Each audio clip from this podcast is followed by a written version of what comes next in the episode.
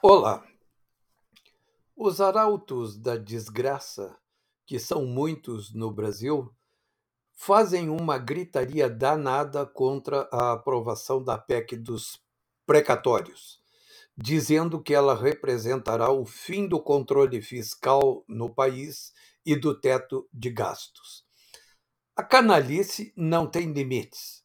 O partido que lidera a oposição a essa aprovação é o PT, a organização criminosa do PT, dirigida pela deputada federal Gleisi Hoffmann. É de um cinismo a toda prova ver a petista Gleisi Hoffmann, junto com a escumalha esquerdista do PCdoB, do PSOL, da Rede, defendendo o controle fiscal no Brasil e o teto de gastos. Sabem quem liderou aos gritos a votação contra esse mecanismo no Senado Federal na época?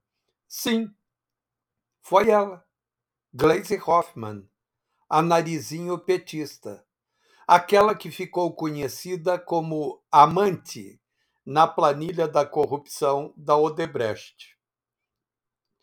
A PEC dos precatórios foi apresentada pelo governo Bolsonaro, pelo ministro Paulo Guedes, para abrir espaço para o pagamento do Auxílio Brasil para 17 milhões de famílias brasileiras necessitadas. Esses vagabundos esquerdistas, gente que só quer o mal para o Brasil e os brasileiros, mostram agora uma preocupação com a execução do orçamento da União que não tinham nos governos do PT, quando arrombaram as contas públicas e assaltaram os cofres das estatais em conluio com as grandes empreiteiras. A gritaria desses cínicos serve de alimento para as reverberações dos banqueiros dos economistas esquerdistas, dos fundos de investimentos e da grande imprensa esquerdista, todos dizendo que isso irá destruir a economia nacional. Ora, esses vagabundos são desmentidos agora e um relatório divulgado na segunda-feira pelo Institu eh, Institute of International Finance. Ouça o que diz esse relatório. Abre aspas. O orçamento do Brasil para 2022 está causando muita preocupação no mercado. Diversas alterações propostas ao orçamento original correm o risco de violar o regime fiscal que congela os gastos nos níveis de 2016 em termos reais. Discutimos a magnitude e as implicações das alterações propostas, colocando a postura fiscal do Brasil em uma perspectiva internacional. O projeto de orçamento inicial atende à regra fiscal, mas envolve substancial contenção saindo de uma crise profunda e perto de uma eleição. Desvios de até 0,7% do PIB parecem prováveis, contribuindo para uma profunda dificuldade nas últimas semanas. A única solução sobre a mesa é acomodar gastos adicionais, relaxando a regra fiscal na nossa visão sobre gastos fora da, fora da regra, isso é mais benigno do que o consenso. O Brasil já fez muitos ajustes neste ano.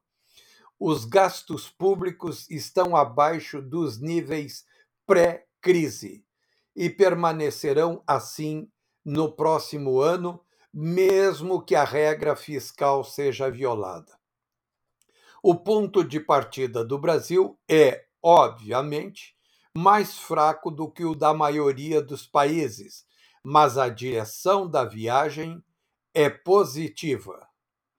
ainda pensamos que, como neste ano, o orçamento final de 2022 vai atingir um equilíbrio entre a política e os cortes que o mercado farejava como aceitável. No entanto, cumprir uma, a regra fiscal será uma luta nos próximos anos. Exige cortes contínuos que, embora não eh, sem precedentes para os padrões de grandes ajustes fiscais em outros lugares, será difícil no crescimento e no ambiente político do Brasil. O Brasil gastou 7% do PIB no ano passado para combater a cobiça, desviando-se maciçamente de uma regra fiscal que proíbe aumentos reais nos gastos primários. A regra fiscal foi suspensa novamente neste ano, mas muitos ajustes estão em andamento. Os gastos primários em 2021 serão menores do que em 2019 em porcentagem do PIB o projeto de orçamento para 2022, apresentado em agosto, foi austero o suficiente para cumprir a regra fiscal. Na época, sofreu pressão antecipada para gastar mais. Resumindo, o relatório indica que está sendo muito positiva a política econômica do governo Bolsonaro.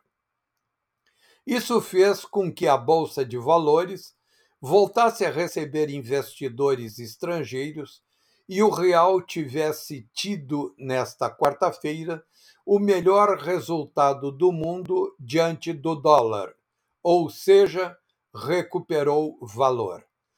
Já na madrugada desta quinta-feira, às duas horas, foi encerrada a votação no plenário da Câmara da PEC dos precatórios, com a sua aprovação em primeiro turno por 312 votos favoráveis, quatro apenas acima do mínimo necessário.